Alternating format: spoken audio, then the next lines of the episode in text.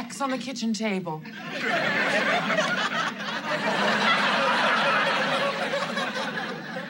I want to have a meal on the kitchen table. Learn to live without. I did. Goodbye. Let's rock. Thanks, Dad. Can I get a whooping?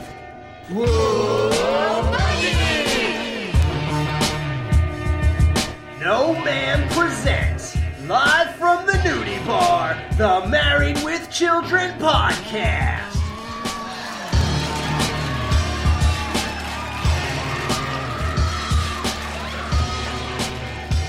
And here are your hosts, Jerry, Justin, and Al. What's up, guys? The Married with Children podcast is back, and this, uh, you're getting it 13 years early, this review, believe it or not, but it's a big one. Uh, but let me introduce everybody. My name is Al, and we're just waiting for Jerry to get done having sex. Okay, he's done. Jerry, what's up, man? Oh man, I tell you what, what I can get done in one minute could disappoint anyone. Exactly. So we, oh, sorry, we just gotta pull Justin away. He's at the, he's working the desk at the hop on in. Oh, here he is. Hey, what's up? Hey, Justin, what's up, man? Oh, hey, how's it going? I actually do work at a hotel, so kind of makes sense. Just say motel for this uh, joke. Oh, okay. Motel, you said? Yeah, I do work at a motel, so. What a coincidence. Yeah. because we're talking about one in this episode. This is season three, episode 10 Married with Children. I'll see you in court. In this infamous lost episode, Alan Peg learned they have been videotaped getting intimate at a sleazy motel. The same thing has also happened to Steve and Marcy. They decide to take the matter to court. so, why was this episode lost? Was it pulled because it was so close to the Terry Rakolta letter? Or was it actually a case where it was just like, Okay, so in an official interview with Playboy magazine, Moye claimed that the producers dubbed this episode the lost episode both because it never aired and because they felt that they lost control of the project. A typical episode of Married with Children contained two or three censored notes denoting content that was too graphic or over the edge, whereas I'll See You in Court contained a total of 15. After oh. arguing with the censors and conceding all but four of the notes, Fox still refused to air the episode. Moye claimed that the final total of 13 changes was unacceptable because the integrity of the show was shot to hell. So the episode did, however, premiere in other parts of the world in 1990. But on June 18, 2002, the FX network broadcast the episode for the first time on American television. The episode, however, was still not shown in its entirety as the network cut four lines less than one minute during the scene where two families decide on what to do about the videotape. So, of course, we're talking about the uh, Peg going, Quiet, dear. Steve has a thought on how sex with you can finally be satisfying. So, you think we can make money on this? And it goes into Marcy saying what she wants to do with a can opener. It's that whole section right there. And it ends where Steve says, Or we could sue. So, the episode was actually aired in Australia in it, but it was aired a little bit later than normal for regular time. New Zealand, Europe, and Canada unedited.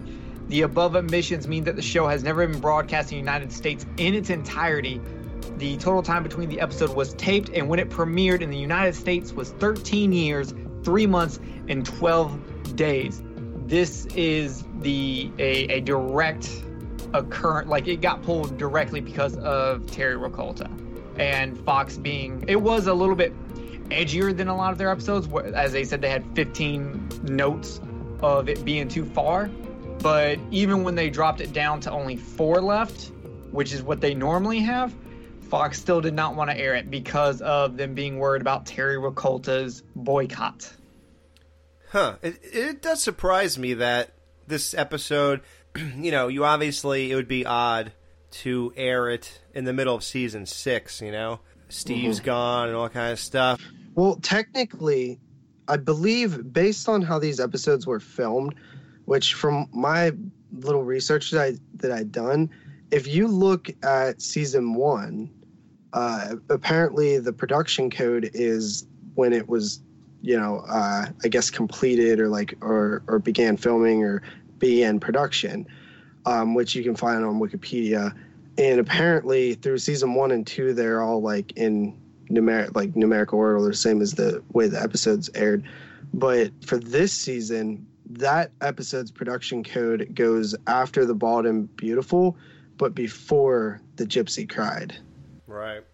And it's all messed up because we even said the period piece or the camping show was moved. Like so, at this point, none of these uh, production codes are going to fit the, uh, you know, airing order. Yeah. So, yeah, uh, yeah, but you know, it is. You would wonder why it took so long after Rakolta uh, ultimately had no impact, but a good one. You would say, well, this, you know, they've done worse stuff than this also, but obviously, like I was alluding to, the reason it was not going to be released during the, you know, run, the original run of the show, is because it just wouldn't make sense. Um, the show, as much as we pointed out that it really didn't, it does have some continuity, and mm-hmm. a major one is Steve. I mean, you just can't have Marcy have a new husband, and three years later, you know, you're wondering why she's having sex with Steve in a hotel room. Yeah. So yeah, it's it's very very weird man like I, I look at this show and and this goes with anything like we, we obviously come from a horror background and uh, the video nasty is a very popular censorship case uh, in the uk uh, and i always with those and this show i always wonder like what it is that you know these censors and and you know ratings boards are looking for specifically. Like it's there was a really good documentary called this film is not yet rated and it goes into how just messed up that whole system is. And you watch this episode and you're like okay there's there's some things in it but it doesn't seem like less than you know what we've seen before and to send this off and to see to receive notes on on 15 different sections uh, fi- you know that's that's a ton. That's you know in a 22 minute sitcom episode, like what that's entirely the epi- That's almost the entire episode. You know where you have to make it trims. And you're right. At, at what point does the integrity of the show or what the show was at one point become completely watered down and different. Yeah. you look at you look at like a car or something right and it's like at what point does that car become a new car when you replace so many things you know what what what point is it just you not the car that you had from the beginning you know right. it's it's really weird when you think about all the bs that goes into the behind the scenes stuff that we really don't get to see or get light shed on too much No. i thought it was really interesting I wonder how much money they lost in this episode. How much did you pay each actor for that? You know, couple days. How much food? How much? You know, the lighting guys. Every everybody gets paid here. How much did you pay the writer? and you had a lot of extras too in the courtroom yeah, I mean, a lot went into this. You're, Yeah, but compare that to how much money they could have potentially lost from advertisers pulling out. I mean that that's a fair point. That's you know m- definitely more when you weigh in risk and reward, um, considering most of the money made is through advertisement, if not all. You know, Oh yeah. So this episode is directed by the legendary Gerry Cohen. Writers Jeanne Baruch and Jeanne Romano, not related because the last names have to. Janae? Janae? I don't know. G E A N N E. These are names I never see. It's so funny. Uh, Ralph Farquhar is back as the executive story editor. The extras, obviously, I don't think anybody's famous there, but Laura Zane played Miss Wiggle. Uh, I wonder if that was like a, a homage to Terry Wiggle. Um, she was the lawyer for the motel, the Hop On In Motel. Uh, Lillian Lehman was the judge. Okay, hold up. Hold up a second. Not only was she the judge in this, over her career, she played a judge 12 times. I counted because as I was looking to see what else she's done, I was like Seinfeld, judge, Wayans Brothers, judge. Holy shit, just judge, judge, judge. She also played a nurse a lot, Wow. but she made a career out of looking like a judge. Huh. That's interesting. Yeah. But let's talk, you know, we, we're going to talk about Al, Peg, Marcy, and Steve a lot in this episode, but we should talk about another couple uh, to start things off. Um, how about Peg Pundy, and Sal. See, you heard Pundy. I heard Hundy with an H. I, I thought it was Pundy. I heard Hundy as well. I heard Peggy Hundy. Pundy, Pundy, Pundy. We'll be back in a moment with Dr. Sandy, Channel 67's leading authority on sex and weather. and now we're back with Dr. Sandy and viewer mail. Our first letter is from Desperate, aka Peggy Pundy. She writes, Lately, my husband, we'll call him Sal, shows no interest in sex. At least not with me. Well, my dear, perhaps a change of venue would spice up your sex life. Have you tried doing it in the living room? or the kitchen? And there's always the bathroom.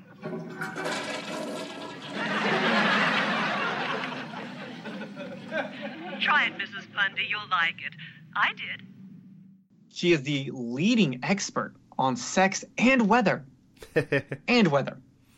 Wow, I thought it was uh, Jeanette Garcia. Huh? Look her up, guys. Trust me, you will not regret it.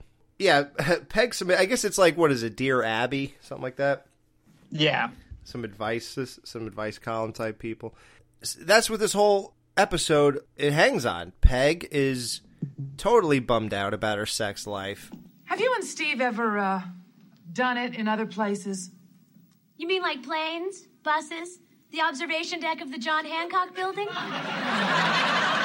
Sit down. Marcy, I am trying to put some excitement and spontaneity back into our sex life. Actually, I'm trying to put Al back into our sex life. But remember, Peggy, men are like little boys. You have to make sex naughty, filthy, and degrading, the way they like it. and the way we need it. Once again, we come back to Marcy and Steve have not only had sex everywhere, but we just keep constantly learning about how deep that rabbit hole goes. And you can watch it for only forty nine ninety five. Yeah. No, I don't think the motel costs that much to rent, but yeah, you can even watch them. But so you know, Peg, like I said, she's looking f- to spice things up. So Marcy recommends that she go to this motel near the airport called the Hop On Inn. The, the thing that's odd about it, I'll just kind of jump ahead, is that see, would you guys do that? Do you think that would change anything? Like if you were getting bored because. Marcy says she's been there 30 or 40 times. She's paid like how much money? Like $800 to do this? Is it really I mean, I mean, to each your own. Like uh, they're really big into role playing, and you see that on uh, on another. And we've brought it up before, and you see it on another show that uh, Ed O'Neill goes on to do with Modern Family. The couple in there also is really big into like going to a bar and then going to a hotel and doing this whole role playing thing. So for them, it enhances the experience because it makes it. If you're role playing as people who don't know each other, why would you go back to your own house where both of you live at? It doesn't really like it kind of disillusions it. So to keep that illusion going, you know, you're gonna pay your your money to take them to a motel, and it's not like Steve's not done this before. I mean, he did kind of tell Al one time to take someone to a hotel for sex, even though he was going, Al was going there to watch the fight. they they both have gone to hotels and motels a lot. That's just it enhances their role play. Yes, the come and go motel. Steve has done this before, and not with Marcy. How trashy was that place? Like, was that the, the most gaudy, kind of trashy? Yeah, here's my thing. I thought it was one hilarious that the okay when when they first put in the sex tape and it re, and it's revealed who it is. I honestly thought the joke was going to be that Steve and Marcy left the tape there themselves. Hmm. And when it turns out that the hotel, the motel is recording it, and then for some reason redistributing its own guest porno tapes to its own guest, just seems really weird and dangerous. And Right. like, that doesn't that does not make sense to me at all. That's the big plot hole here. If Steve and Marcy have been here 40 times, they probably would have come across their own tape just mathematically. Yeah. Now here's the thing. What if we see that it's like this old nice grandma who runs the place? What if she has a son who is actually the one recording and she's covering up for him and he's getting the tapes and eventually he's going to kill her and start dressing up as her. Wait, no, that's psycho. Couldn't it be an employee? There's a chance that this whole plot hole could be solved if they would have just mentioned an employee who did the taping and maybe goes into the rooms that the it was recorded in and watches it while pleasuring himself. Yeah, I don't know. That sounds like a, a totally like that sounds like a kink someone could be into. Well, see, that probably would have got this episode banned. Oh yeah, you're right. Yeah, which it was anyway. So yeah, I guess I could have. this is the kind of room, though, that you bring a black light into. No, you never bring a black light into that. Yeah, you just stay away from the splatter mark. They left the, like you said, this VHS tape in there for customers to watch. One big revelation we find out ahead of time is they're watching this video of Steve and Marcy, and they have to tilt, tilt their heads to follow the action on the bed. Whoa. I didn't know a human leg could do that. That is just further proof that Marcy actually has a chicken leg. Because a human leg my oh, couldn't do that. A chicken's can. I gotta say, there's some funny lines in this. Like, I want a fur coat, but I'll take what's behind zipper number one. like, and Al talking about how his zipper is, has been oiled up, or his response to the jacuzzi. Now, do you like jacuzzis, or does do you not like it when it shoots air up your butt? Oh, I don't mind that. I don't like jacuzzis at all. Really? Yeah, I'm not a fan. Did anybody have you, you guys ever seen the movie Vacancy? I think so. I sounds I got familiar. I got like a vacancy vibe when they're watching the tape of the you know because like that's kind of the whole premise of vacancy is a, a seedy motel is like filming people you know have sex and different things and, and then kill them. The, different premise, but kind of the same. Do you guys have a fear of that? Like, it actually has crossed my mind when I have sex in hotels or motels. What is to stop anybody who runs it or works there from having one of those cameras behind the mirrors?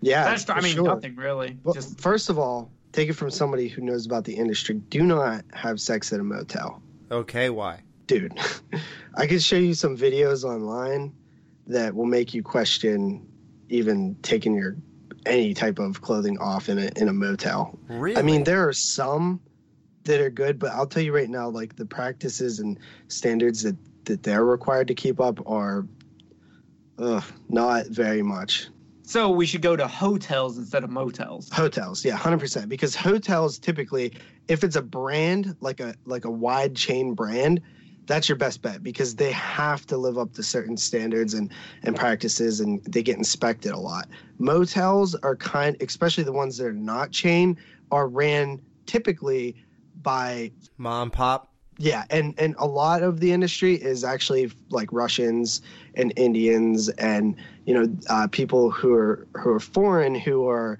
um, you know kind of maybe not the most you know respectable uh, type of business. Not the most ethical. Yeah, well, they just do it cheaper, right? Because like that's how they beat beat us is like they just willing to do it cheaper. Right. Um, but you know, uh, motels are absolutely atrocious. Like if there's there's actually people who go out there and and go to motels and then do like inspections and put them on YouTube, and you would be shocked at the stuff that you see on there. Literally, your jaw would drop. Well, I know what I'm doing after this. I'm going to be looking up those videos and also working on my new pickup line, which is, "Hey girl, you want to coax the mummy out of the crypts?" like, so I've never done the whole go to specifically go to a motel or hotel for sex. Right. Like I've never I've never done that. Like I've always it's either like there's been a house we can go to or a car or something like that.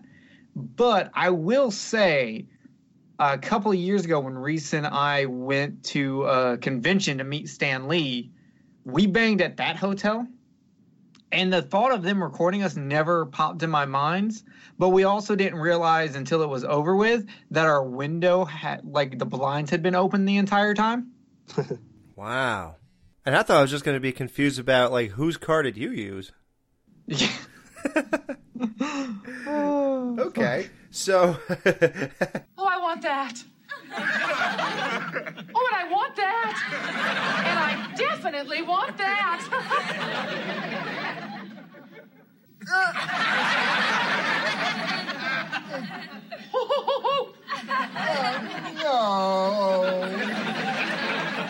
Here's a big topic we have to get into now. Uh, I, I was going to save it for later when the court watched their video, but uh, we could. It took place uh, now, so you know at this point of where we are in, in the show. So does does Peg get a sex point or not? Okay, so I am going with that she does. Now, keep in mind, Al got a sex point earlier. We didn't bring it up, but Al got a sex point earlier for denying her sex on the table. Ah, oh wow, good, nice catch. But she does get a sex point here because they had sex. Regardless, they it might be Bundy sex. By law, they did not. Well, that's a judge of their own peers. We are also a judge of their own of their own peers, and, And we override the world of married children. Al admitted to finishing. That's true. I'm pretty sure he at least stuck it in once before he finished, and so therefore, even if it was premature, I still call it sex.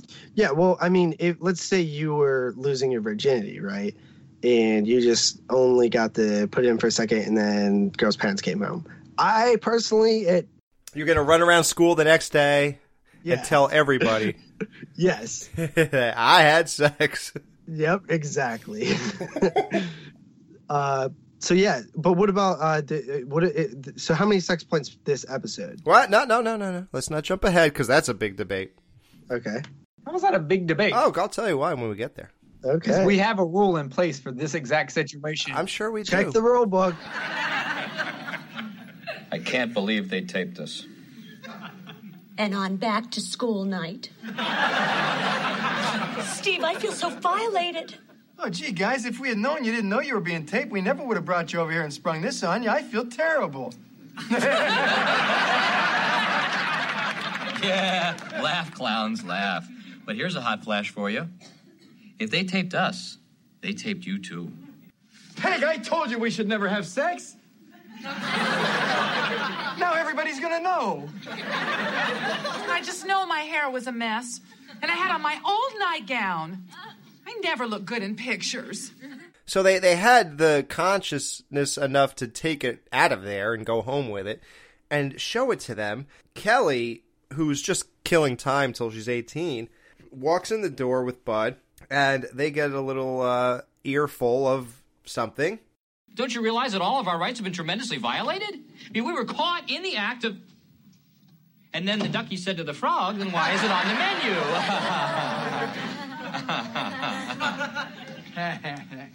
and figure out something's up. Mrs. Rhoades is blushing like a schoolgirl. You told them. Everybody knows I'm a porn queen.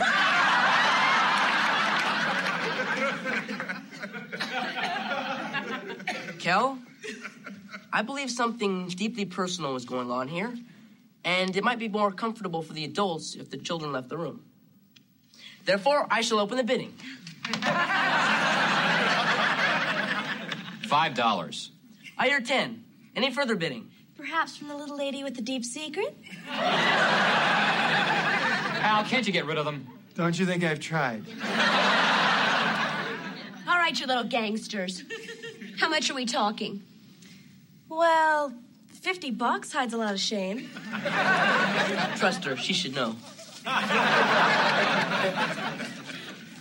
So the kids will shut up for 50 bucks. I, I would assume split, but knowing Kelly, uh, you know, Bud's getting $40, she's getting 10 I'm gonna sue these vermin for everything they've got. Oh, I don't know. I've always been a fan of physical violence. Uh, how about if I go down there and break a back or two? That way everybody's happy. Quiet, dear. Steve has a thought on how sex with you can finally be satisfying. so, uh, we can make some money off of this? And see justice served. Right, Marcy? When you go down there and you've broken their spines and snapped their arms like little twigs, and they're truly, truly helpless, Then I'll come in. I'll come in with just a mere old fashioned can opener. And I'll do things to them that'll make the devil himself vomit. Uh, or we could sue. You know what's absolutely funny is I'm a huge like MMA fan, and I instantly was thinking of like the like wrestling technique can opener. I didn't. I forgot that a can opener also meant like a device that opens cans. Well, it's also in this day and age, most people have like electric can openers also. The thing is, is I never use it because almost everything I buy has a pull top lid. Yeah, it's like, can openers are becoming obsolete. Well, no, if you buy a can of corn, Who No, buys a can of corn? I have to shuck my own corn. I never. Yeah. I've never bought a can of corn in my entire life. Just saying. Neither have I. Sometimes I'll sit on the. When I was younger, I used to sit on my couch watching TV, and when they advertise a can of corn, I used to rub my stomach. Go, man, a can of corn would sound good right now. What? What? Oh yeah, You're kidding. but they That's didn't have good. any left-handed can openers though, so I couldn't. I couldn't eat it if I wanted to. This is a reference I have. I'm not. it has to be. And I know he's going to play some stupid clip when I listen back to the show, Ugh. like you do with Wayne's World. Oh, and I'm going to know it, and I'm going to feel like an idiot. I'm calling it now. The can of corn costs 57 cents. I could sure go for a can of corn. Otto, you can't just sit there watching TV all day. Uh huh. So, Steve says he doesn't think that a million dollars is out of the question. How much do you think we can get? I think a million dollars is not out of the question. A million dollars? Al, we hardly do anything together anymore. Let's sue. I don't know. It'd be kind of embarrassing. A million dollars, Al. Do you know what that means to you? Five thousand dollars.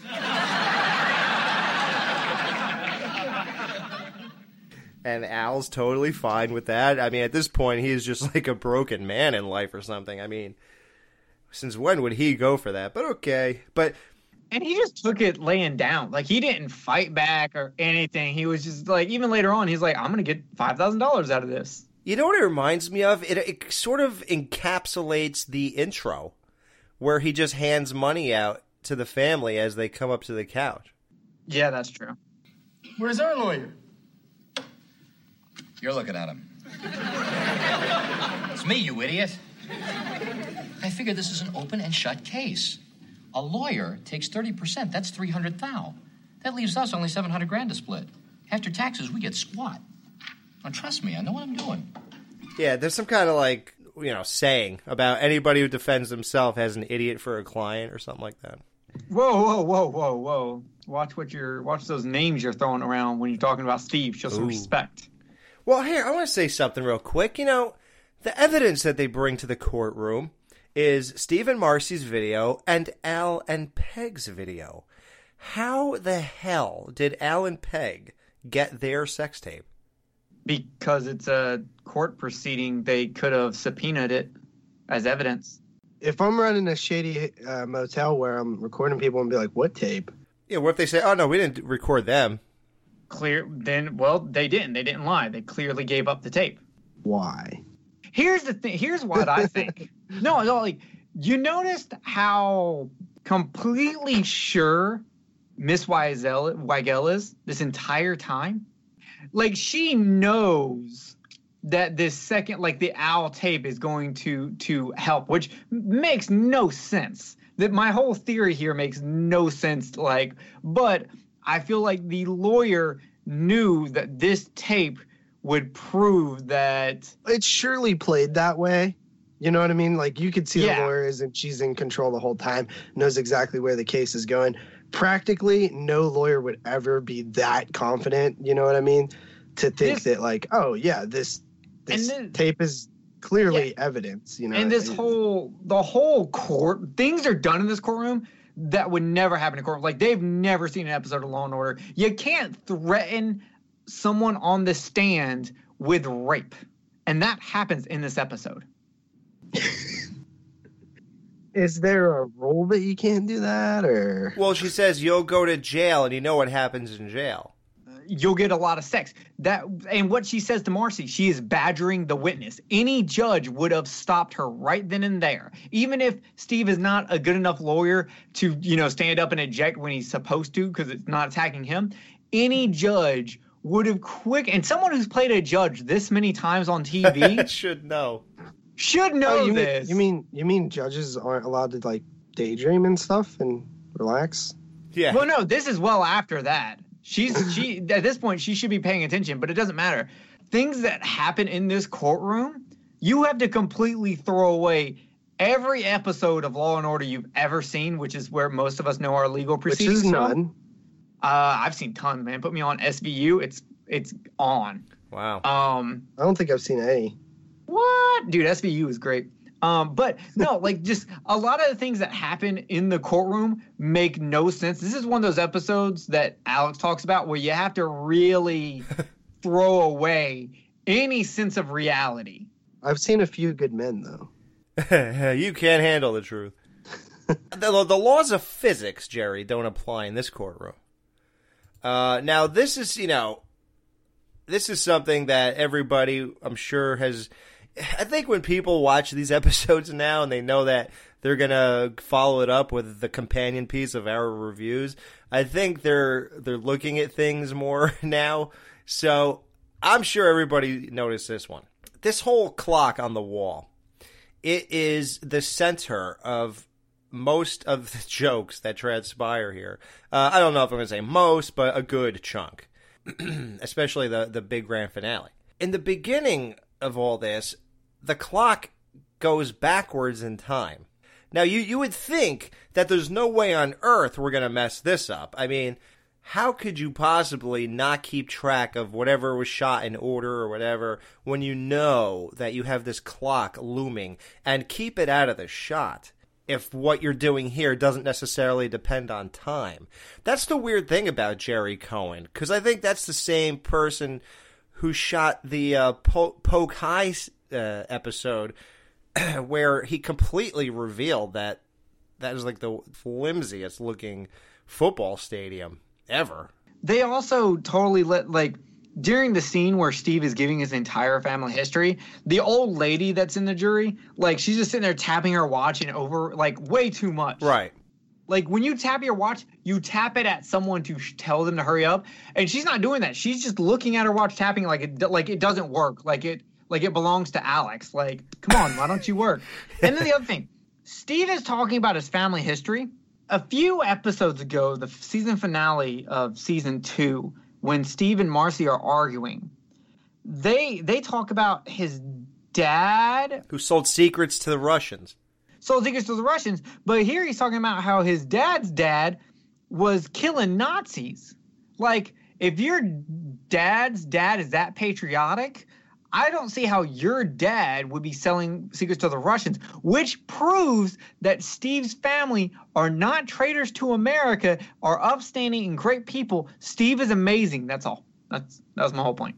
Uh, well, whoever did the montage for that whole rambling on of him was not amazing because as they're doing that, he's he's mentioning his grandfather in World War II, but a picture of Washington crossing the Delaware flashes on the screen.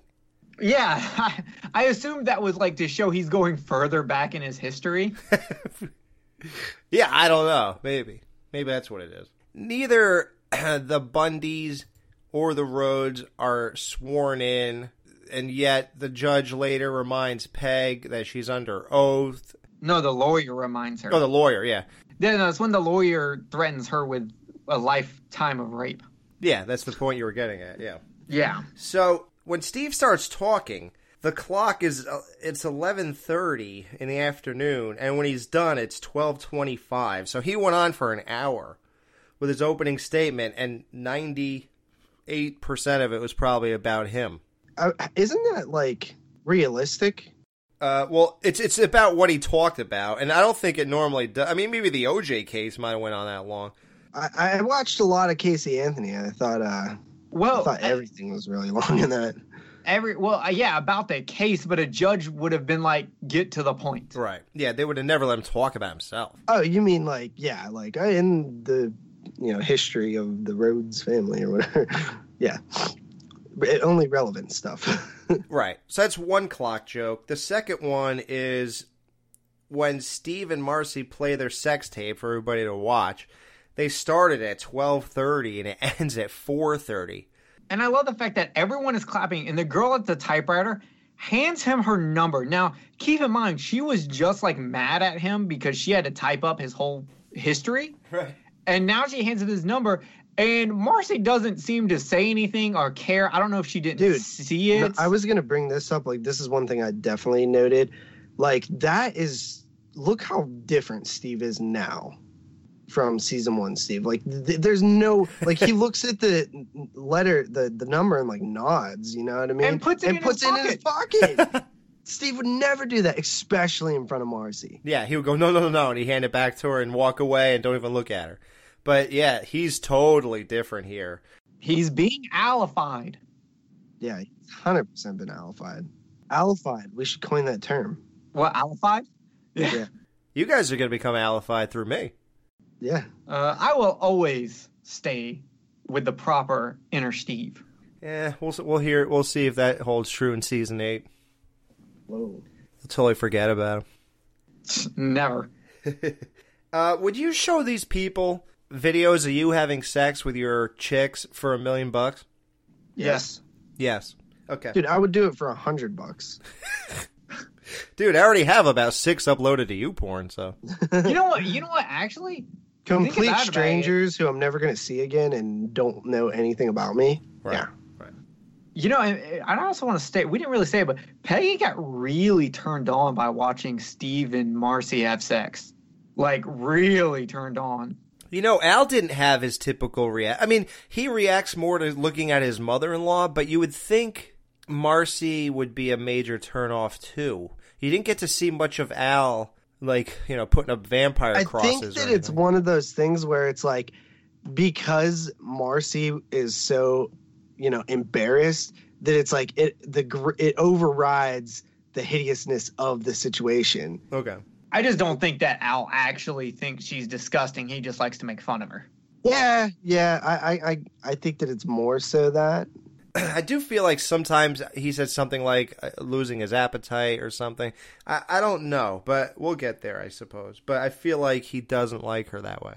So they show Al and Peg's sex tape, and I set my timer on my phone. I try to get an exact number from when I think that the after the play button, when I felt it started rolling.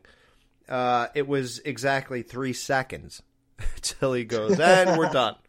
Uh, Mrs. Rhoades, had you ever been to the Hop On Inn before the evening in question?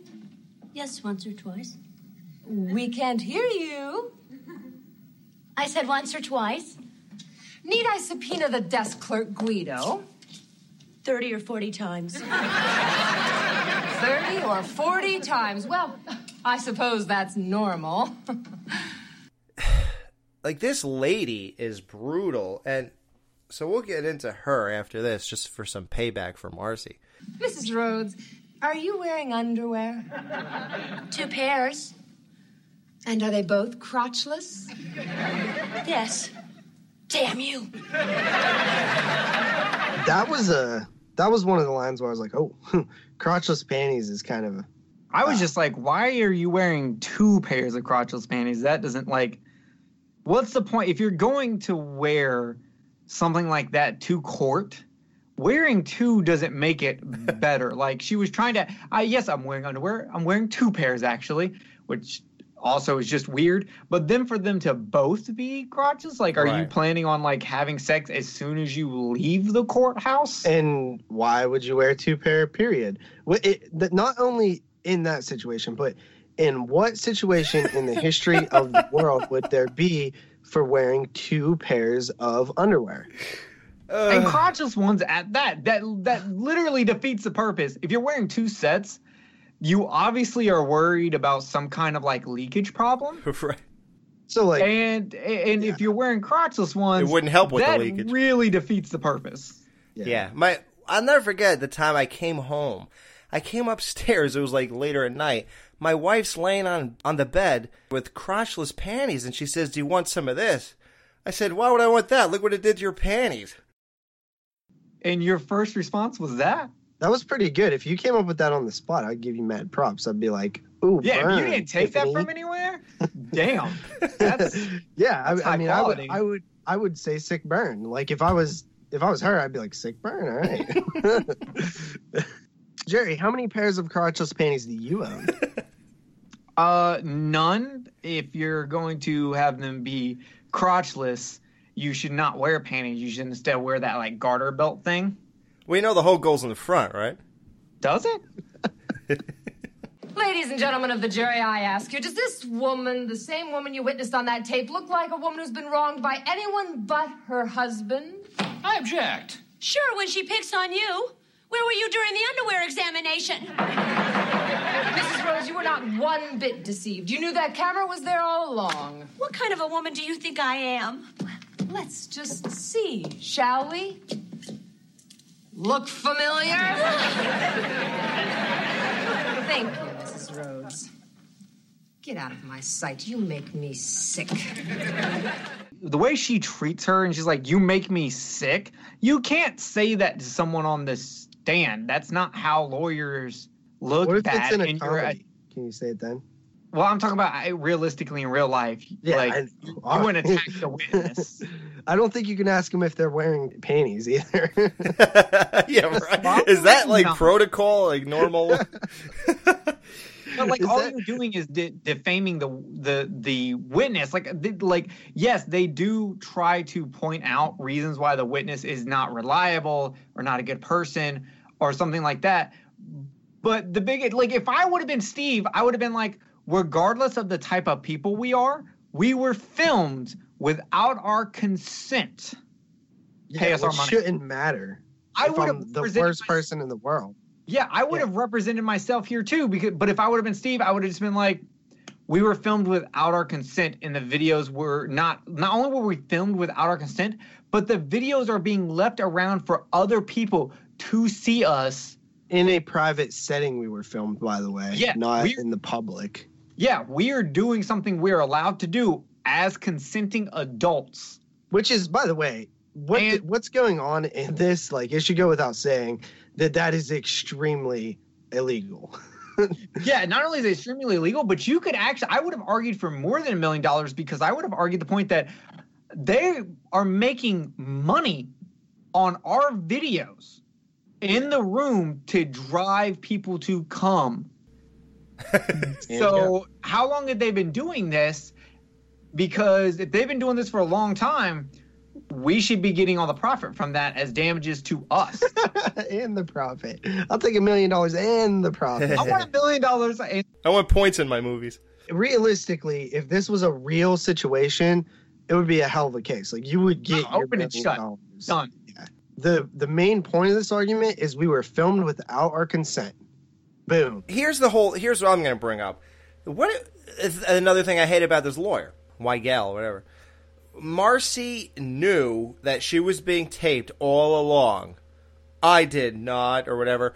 And it's like, okay, are, are is Marcy even like roundaboutly telling the audience that she really did know? And you want proof, and you bring out handcuffs? That's your proof? Is that her saying that's what kind of person she is? So that means she knew she was being taped? Because how else could handcuffs prove that? hold up, here's something else.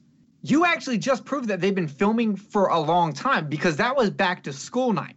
They would not have been using handcuffs on back to school night, but we know from previous episodes they dress up as many different things, uh, Bo Peep and her sheep and stuff. So at one point they obviously played like a police officer and and a Well, didn't they get arrested for being a sailor and a hooker? Yes, exactly. So they've done multiple outfits. It's not hard to believe that they would have done a police officer and a hooker, also switching up from the sailor thing. And this proves that the lawyer's client has more videos because she obviously knew that they had been there multiple times. Right. Because she had seen the videos. That she is being a horrible, horrible lawyer because she just proved that they have more evidence that they are withholding from this case. Right. They proved the case that doesn't hold water. Yes. Yeah. It doesn't matter. You're saying she knew, but if she knew, and how would she you knew, how does that- her handcuffs How does that make it okay? Yeah, how does that make it okay for Steve? right. Yeah, Steve didn't know. And also, Peg and Al didn't know. And even if Steve and Marcy did know they were recording, they obviously didn't know that the tapes were being distributed. Right. Because they were surprised when the tapes were but visible by freaking uh, Al and Peg. And wouldn't they say, "Hey, I know you're recording me, so can you give me my tape?" Yeah, and also here's the other thing: if if, sh- if the argument is the lawyer's argument is that she knew she was being taped, then how is showing her handcuffs to prove that she's been there multiple times help your case? That makes it worse. At that point, I'm going to be like, why are you showing her something if she knew she was being recorded to prove that she had already been there multiple times? That doesn't. the only that argument that the defense could ever make is that those aren't our tapes. That's literally it. Once you admit that they're your tapes, that you recorded them, then it's just done. It's over. You just lost. yeah, the lawyer at no point is arguing that they're not their tapes. Yeah, which is messed up because it's like, well, then if you're not, if you're going to admit that these are your tapes, what the hell are you doing taping people in a motel room? Instead of going the angle of trying to prove that Marcy knew she was being taped, why didn't you prove the angle of, oh no, they must have filmed that and then left their tape there? Yeah. And then when they knew when they left the tape there, it out of embarrassment, when they realized, oh, we left the tape, we obviously they obviously left the camera there, and that's how uh, Al and Peg got recorded. That's how they got the video for that. Okay, okay. You know what it's time for? Conspiracy theories? No, it's time to put this this lawyer in full blast. All right, guys. Well, this lawyer, Miss Wigale, is so quick to tell everybody how they know they're being recorded, what kind of panties they're wearing, if they're lying about having sex because she doesn't view it as sex. Well, that lawyer, her real name is Laura Zane. And uh, if you'd like to see a video of her naked, just uh, look up Live Nude Girls 1995, and we could see what Miss Wigale looks like naked. I, I looked at I it. didn't yet. Eh. Yeah, she's not hot, so that's even better. I mean, I wouldn't turn her down, but I also wouldn't hire her as a lawyer. So she's still like she lost this tiny mo- this motel ten thousand dollars. That can't be a small amount for this motel. Yeah, how many rooms had to be rented out for to recoup that money? Like, there's a huge illegal proceeding here. Like, they have an illegal business that's basically just got busted, and the judge is like, eh, whatever. And who's going to go there again after hearing this? Oh my God, and it's all Steve's fault because if Steve wouldn't have spent an hour talking about his family history, everyone would have probably been more on his side and he probably would have got more money. But out of spite, they were like, yeah, he's right, but you know, $10,000. That's it. Out of the million he was asking. But keep in mind, even if we would have got half of a million, that still would have been $500,000. Ten thousand dollars in nineteen eighty nine equals to twenty thousand three hundred sixty eight dollars and fifty four cents in twenty seventeen of October. Twenty thousand dollars and three hundred. What would you do with that, man? I'd buy a motel and start a seedy underground porno business. well, it's it's Al's turn to make some money. They have to review the tape that they already saw because I think half the courtroom blinked. I'd now like to call to the stand Mr. Al Bundy. You did put on clean underwear today, didn't you, Al?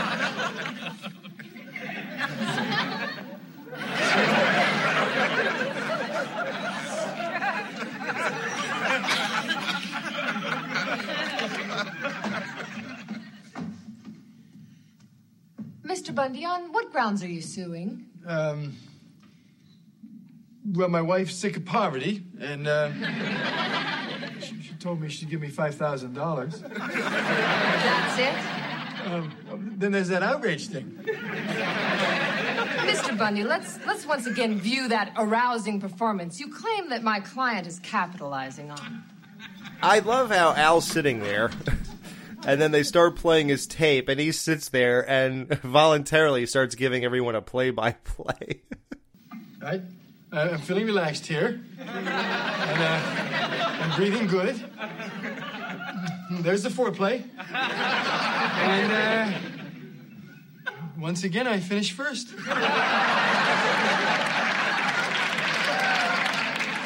I'll also say I was actually a little disappointed by Al being on the stand.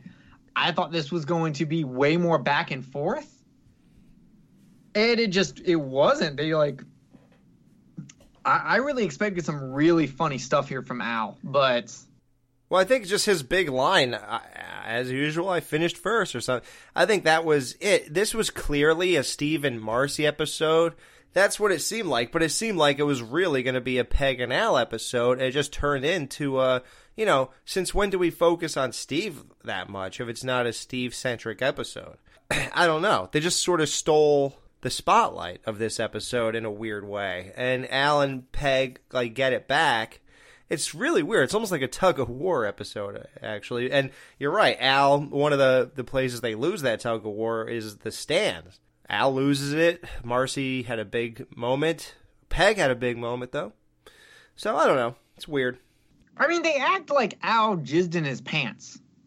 Like they act like he didn't even put it in. And I mean, I you said you timed it and it was like three seconds, and yeah, that does seem like he would do that. But here's the thing: Al is not that attracted to his wife that he would do that. Like that just makes no sense to me. Like I understand it's for the sake of the joke, but it just doesn't. The whole no sex thing, I'm just like no. I'd now like to call Mrs. Bundy.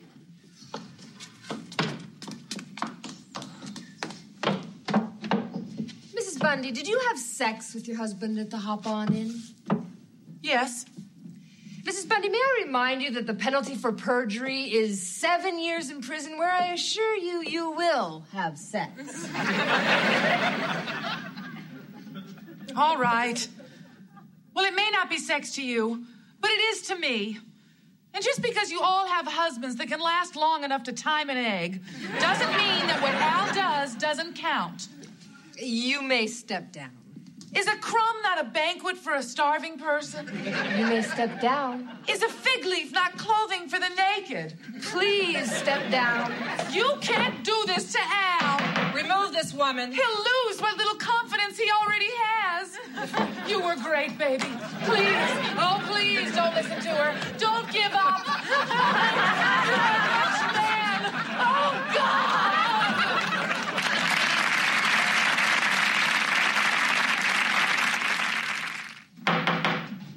Has the jury reached a verdict? Uh, yes, we have, uh, Your Honor. Uh, we, the jury, award punitive damages of $10,000 to uh, Mr. and Mrs. Rhoades on the grounds that their privacy was indeed invaded. Not bad, huh, babe? Curdle and die. And uh, as for the Bundys, no sex, no money. Thank you, ladies and gentlemen of the jury. This court is now adjourned. They rule, and Marcy and Steve get $10,000, like you said. Al and Peg get nothing, no sex, no money. And we get to the final clock gag, which I just want to point out really quick before we even say what it is. Whoever is running this joke here is obsessed with uh, the half hour mark. like, like every it starts at eleven thirty, it ends at twelve twenty five. Starts at twelve thirty, ends at four thirty. Starts at five thirty, ends at nine thirty. Like, dude, are, do you think we're that stupid that we couldn't? Like the same thing here. Like we couldn't do the math if you stopped it at a, a quarter. It's just weird how they keep stopping it at every half hour. So, but that joke is that you know Peg was afraid that I would lose all confidence, uh, but it turns out Al is a different kind of guy. People are like dogs in the world, and there there are two types of people that are like dogs. One, you could beat it, you could kick it, and it'll just roll over and die. And then the other dog, it'll grab your arm and bite you back and rip your arm off. And that's what Al is. And he took Peg under the judge stand and gave her four hours of, as Steve and Marcy describe earth shattering sex. One is not believable. There's no way they were in there for four hours. I believe Al could go four hours, anything, because it's a test to his manhood. And anytime, you know, if Al wants something done, he'll get it done. It might not work out the way he wants it to. You know, look at him moving the the street light, but he'll get it done. Right. So I, it's just I don't believe that one that if that was the end of the day for the courtroom, and there was no other precedents to happen, there's still they still have to lock up the courtroom. Courtroom isn't open 24 hours a day for just anyone who wants to come in there and have sex. So when you're when you're writing comedy, um, that joke is obviously a joke. It's a time joke. Like we've seen these type of jokes before. So at what point is too much, and in what point is it too short to not get that comedic impact? Well, here's what I think. I have a total theory. Okay. Al just wanted to match Steve. Steve's sex tape lasted four hours, and so did Al's sex romp under the stand. That makes sense. They were exact. So Al, Al wanted to show that Steve is no better than him. That he anything Steve could do, Al could do just as good. I don't know. I I see this as more of him trying to do something extremely loving and nice towards his wife, which he's done every once in a while. He will he will step up to the bat and do something amazing for Peggy. And I see Yeah, those and along the way, as- just prove that he's as good as Steve. Dude, yeah, I think you're missing the point. You you actually named the point earlier. You even said it. I just don't see like it's manhood. It is manhood, but Al doesn't see Steve as a man. Yeah, He see but- multiple times that Al that Steve is not a man. We just did an episode where he made fun of Steve for not being a man. Right. So he's not going to let Steve outdo him. So if Steve could do four he hours, I'll want do to have four sex hours. with his wife. But here's the thing: if that's the He case, he doesn't want to, but to prove that he can. Okay, then why why does why when earlier throughout the series we have mentions all the time of Steve and because it's Marcy actually having sex and he sees it multiple, multiple, multiple times. Because he saw it. Seeing is believing. We saw it when Steve when Steve was doing that thing where he had to lie constantly to have sex with it, so and have sex with his wife so he could keep getting away with lying. We saw it there, and Al didn't go. Well, I can do that too. I just I, I see what you're saying, and your theory holds ground completely.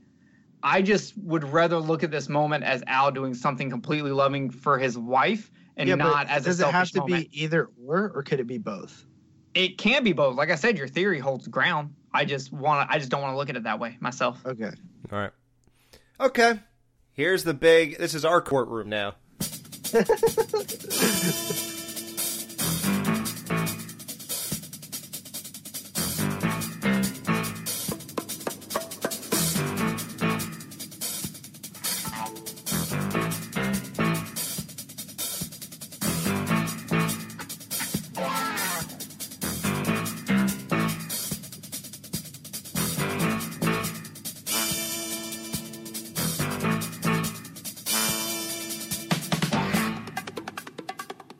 Does Al deserve the sex point for this one? Uh, this deserves to be taken to court because this is not a normal occasion. This clearly has happened before in the show. No, no, no, not like this. How? You don't think Al deserves the point here? This is a four-hour performance. Doesn't matter. We made a rule. We I- cannot. I- listen, I agree with Jerry because at the end of the day, unless Jerry, your theory is right. If unless he did this purely, or I mean, even if it, you know, with your theory, it still holds true. So if he did this for Peg, it's still it's you know Peg for Peg. You know what I mean? So Well, Peg is Peg would get the point. yeah. Keep Peg, in Peg mind- would get the point. And eh. keep in mind, I are the same thing you're arguing, Alex. I argued before, and you're the one who turned me. I know, but this is different. It's not different. It's the same thing. This is a loophole. It is not a loophole. Because E- if the explain case, the it- actual loophole. Though. Yeah. Dude, I just want to say a bunch of like court terms. That's all. Uh, I don't know if loophole is is exactly considered a. He got off on a technicality. Damn it! yeah, let's just keep on going with Let's the court burn his house down. This is different. This is Al's conquest. You could you could argue that similar things have taken place and they will again. I think this is the one time that Al deserves this point. So I would like to, if I may, put an asterisk. No, that's ridiculous. No, Okay, you- here's the thing, right? We have to define exactly why the sex points exist. So okay, Al so- typically does not want to have sex with Peg. Peg typically wants to have sex. So she wins. That means he loses. Right. if Al, Al does this, does Al want to have sex right here? I think it should be if Al wants to have sex, then maybe he should get the sex point. But no, if, but here's the thing: we we went through that. Alex said no, so we made the rules, Wait, and now wait, we can't did we go, go back. through it? No, no, no, because he doesn't want to have sex when he's doing it to get something, right? Yeah, he just wants to get that thing. Right. So he can get that thing. It's if he actually is like horny and wants to have sex. Oh, I'm horny. What are you gonna do for me? What are you gonna do about it? yeah. then that then here's the problem. If but we do that this is not we this open up- That is not this. That does not happen here. He's not we- doing it for himself here. If we open up this, if we open up this wound, then every sex point before, because if that's the case, I'm going back to my art. Do you know I'm any though back- that would refute this this little rule that we're putting that we are potentially putting in?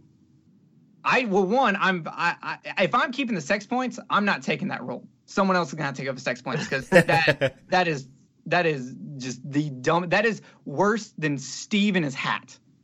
But here, here's the thing: he wants to have sex if he's trying to get sex so he can get what he wants. He wants to have sex for the purpose of having sex, not for the purpose of getting something else. Okay, this is going on longer than Steve's uh, opening argument. I care way too much about sex points. I care about sex points too, bud. Yeah, hey, listen, that's the integrity of our episode. I'm over here like like like we're about to go like I'm about to bring up. Do our listeners highlight expect stuff. anything less than us of uh, in a court episode than to bring That's a sex point case in here? Come on. That's true. Yeah, I mean, listen, we're at, we're in court. We have to talk. Oh, by the way, I forgot to say, we got two sets this episode. We got the courtroom and the motel. Wow, and that that even raises how much more this episode cost. Oh yeah. Wow, Oh, that's my cra- that's insane. Do they have a thing that says what the budget of each episode is? No. Or or like on IMDb, does it say the budget by any chance? Doesn't. Dude, why do you think everyone's listening to our show? Source of information. I want. I would love to even know like a general like. I know. If write that down, Alex. If we ever talk to, or when we talk to Amanda Bierce or anybody Right. else in the department again, maybe just like a general idea of what a typical episode would cost, cost to produce. That would shed major light on a lot of a lot of everything with with TV shows in this era in general. It's that's a very sort of unknown thing. Peg, come with me.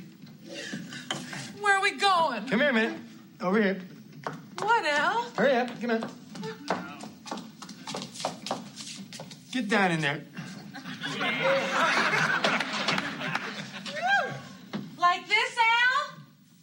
Yeah, like that.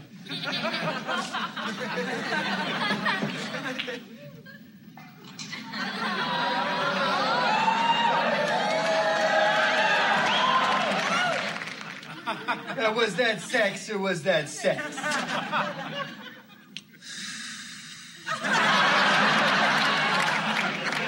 That was sex, Al. And you know, if we had been on tape, we would have made a million bucks. What the big punchline at the very end of the episode is that they were videotaped once again. But this time they cannot sue because the camera is very much out in the open, and it's that is not a place where you would think you wouldn't get. Yeah. Yeah, you, you can't beat City Hall. All right, guys, we'll be right back for our ratings of this episode. No Ma'am will be right back to wrap up this week's review. Be sure to join their Facebook group page for all the podcast news and updates. Just type in www.facebook.com slash groups slash married with children podcast. Be sure to subscribe to them on iTunes and please leave a review telling them what you think of the show. To subscribe to their YouTube channel, just go to channels and search up Married with Children podcast. You can email them at marriedwchildrenpodcast at gmail.com. Thanks for checking out this review. Now the guys are going to give their final thoughts and ratings of this week's episode. So that was season three, episode 10. I'll see you in court. time for our ratings. So, how many seconds are you lasting with your chick for I'll see you in court out of five, Jerry? What? Oh, going with me first. Wow. Oh, did I do that? Sorry. Justin. Yeah. well, I mean, this would only be the second time. okay, okay, I'll, I'll I'll make this one exception. Fine, we'll hear from Jerry.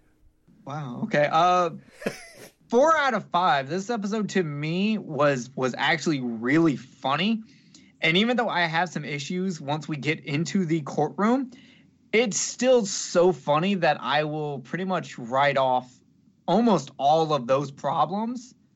And the reason it actually lost a, a pretty much a almost well, it's a half a point because there are a lot of issues with it.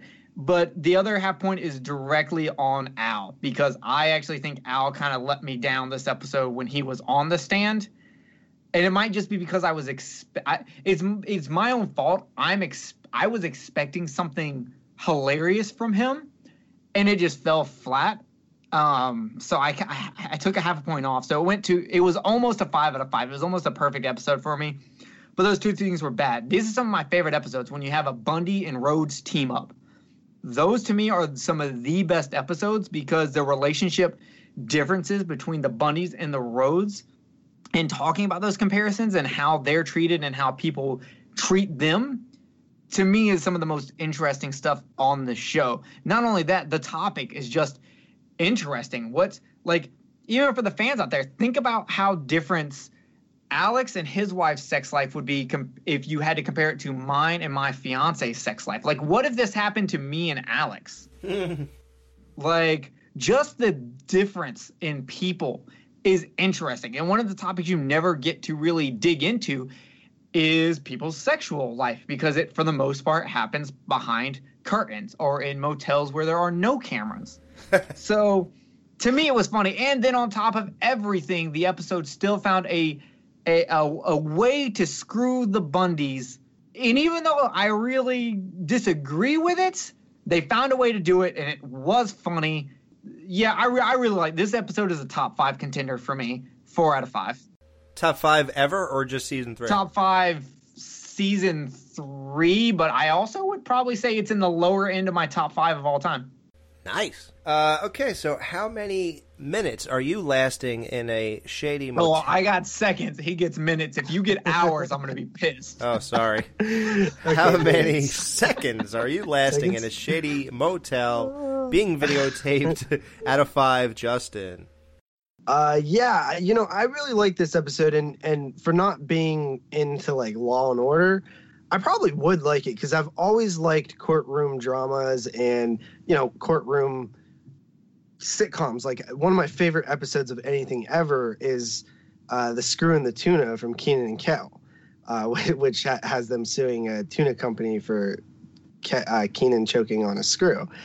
And uh, I thought that this episode was really funny. And uh, yeah, Jerry like pointed out a ton of stuff wrong with it, and then we all kind of just jumped on board and picked it apart and stuff, um, which is fun to do and it's funny. But at, the same time, like I noticed these things while watching it, but I just didn't really care that much. I guess you know what I mean. It, but not saying that we shouldn't have critiqued it and things like that. I, I thought it was a pretty fun episode. Uh, I thought that you know I like when it's you know crosses the line a little bit, like with the you know crotchless panties and stuff like that. I thought that was pretty crazy actually. Um, and you know the historic value of this episode made me maybe go into it with like a, a little bit of glee, like that it was going to be really cool. Um, so uh, that could be a little little bit of a bias there. Uh, but I I thoroughly enjoyed this episode. I thought that um, Marcy's little tirade with the can opener thing was good, and then of course the uh, whole you know storyline in this episode is pretty cool too. Uh, it's it's you know little raunchy and stuff, so I like that. Uh, so I'm going with four seconds out of five in a seedy motel room. Ah, one more than Al. nice. I'll see you in court. Um, this was always an odd episode to me because of the whole thing. I always knew it was a lost episode, so it always seemed different to me. you know, it's funny. It's in the universe. It's at that time of the peak of the show and everything, but it always feels so weird. Is it because it has no nostalgia Oh yeah, value to you? Yeah. But I'm not saying that that means I don't like it. It's just weird, yeah, because it's a shame, and I would love to know what I would have thought growing up. I wonder if I would have even at the time, like, we didn't really get into all that much if we all thought this should have been pulled, or if it, not should have been, we would have never said it should have, but uh, do we feel that we could understand why someone else would do it? Um, I know Michael Moye said that if you watch it now, you'll be like, "What was all the fuss about?" Um, I don't know if I feel that way. You know, talking about crotchless panties, sex, sex, sex, videotaping sex, watching sex videos uh, in front of you know what is there, twelve people and a sex under the table at the end. Yeah, it seems like a lot, but it sort of seems like everything we've already seen crammed into one episode. It's like it's nothing we haven't seen on the Bundys, sort of. But it is. It's still a fresh new episode that's different. But it also seems like derivative of what the humor they've already been going for. So I don't see why this would have gotten pulled, I guess, because I guess it just kept hitting you over the head at one after another after another. Maybe it was just too much, especially after Rakolta. The whole premise is really great. It's really unique. I think everybody did a pretty good performance. um, I unfortunately didn't think the Steve rambling on thing was very funny. I, I think that probably could have been chopped out of here. Um, the people on the stand, yeah, Al underperformed, sure. He had that one line, but does it save a non performance? Nah, not really. Uh, so I say overall, I still really like it. So, really like it is a four out of five. So, that's just a standard season three thing. This is a great season, and even if they're not like crazy, you know, this is a milestone. We always say uh, we're not going to give it a certain thing because it's not like some standout episode, but it is. Well, is it a is it a milestone episode just because it wasn't aired? That's the only reason, sure. But you could also say it was the most raunchy up to this point. Uh, you know, I don't. I still feel like the the. the I don't know. I think her cups runneth over was a little bit more raunchier to me because it added other. It added more risque sexuality to the show. Like them talking about them having sex before is, like you said, is nothing new. We've even talked about videotaping sex with Luke. Is and it's not the first time they've went to a hotel for sex. It's not the first time Steve and Marcy have talked about dressing up and having sex. We've literally had Bud have the reference that Bud saw them dress up as uh, little Mary Bo Peep, whatever them. it was. Yeah, watch them have sex in costume. So, like, to me, I think the only reason this episode was pulled was because of the Rakolta thing. Even with all the, the the notes it had on it at 15 being a lot, I still don't think if it wasn't for the terror cult thing, I don't think it would have got taken away. Right. It, like I said, it's it's a, everything we've seen crammed into one episode with a fresh take. Yes. So that's that. what are we watching next week, Al? Well, next week we're gonna watch season three, episode eleven, "Eating Out." I'm sorry, uh, sir. Th- we don't talk like that on this show. Okay. Jeez. Uh, the Bundys go out to a fancy restaurant to spend a great windfall, an inheritance check for an amount of money. Thanks for killing the joke. From a late uncle of Peggy's. But it becomes apparent that the fine dining. Oh my god, I gotta click full summary. How is it hard to say Peggy and Al landing some money from a dead relative and they get into shenanigans? I'm a professional. Yeah. Fine dining in a public, in public, is not part of dysfunctional. What the hell is this? Listen, listen to this. But it becomes apparent that the fine dining in public is not part of the dysfunctional Bundy lifestyle, which Okay. which makes matters worse when Al forgets to cash in your. You know, okay. One, we forgot to bring up the fact that uh, Peggy should go to jail for xeroxing money. That's highly illegal. Oh yeah. Two, why can't people write a summary that's two or three lines? That's all you need. You're not giving a plot synopsis here. You're giving a summary. You literally just have to say, when Al and Peggy get a small chunk of money for inheritance, the family decides to go out to a fancy dinner. Right. That's it. That's all you have to say. It's not hard. Why are you people trying so hard? Al would not try this hard. It's very un-Bundy like of you guys. You need to get alibi. I gotta start reading my DVD descriptions again because this is becoming unbearable. I got lazy. I've been reading this thing again for like 15 episodes in a row. I think I'm done. All right. So, uh, yep, guys, we'll see you next week when we're all eating out. Oh God.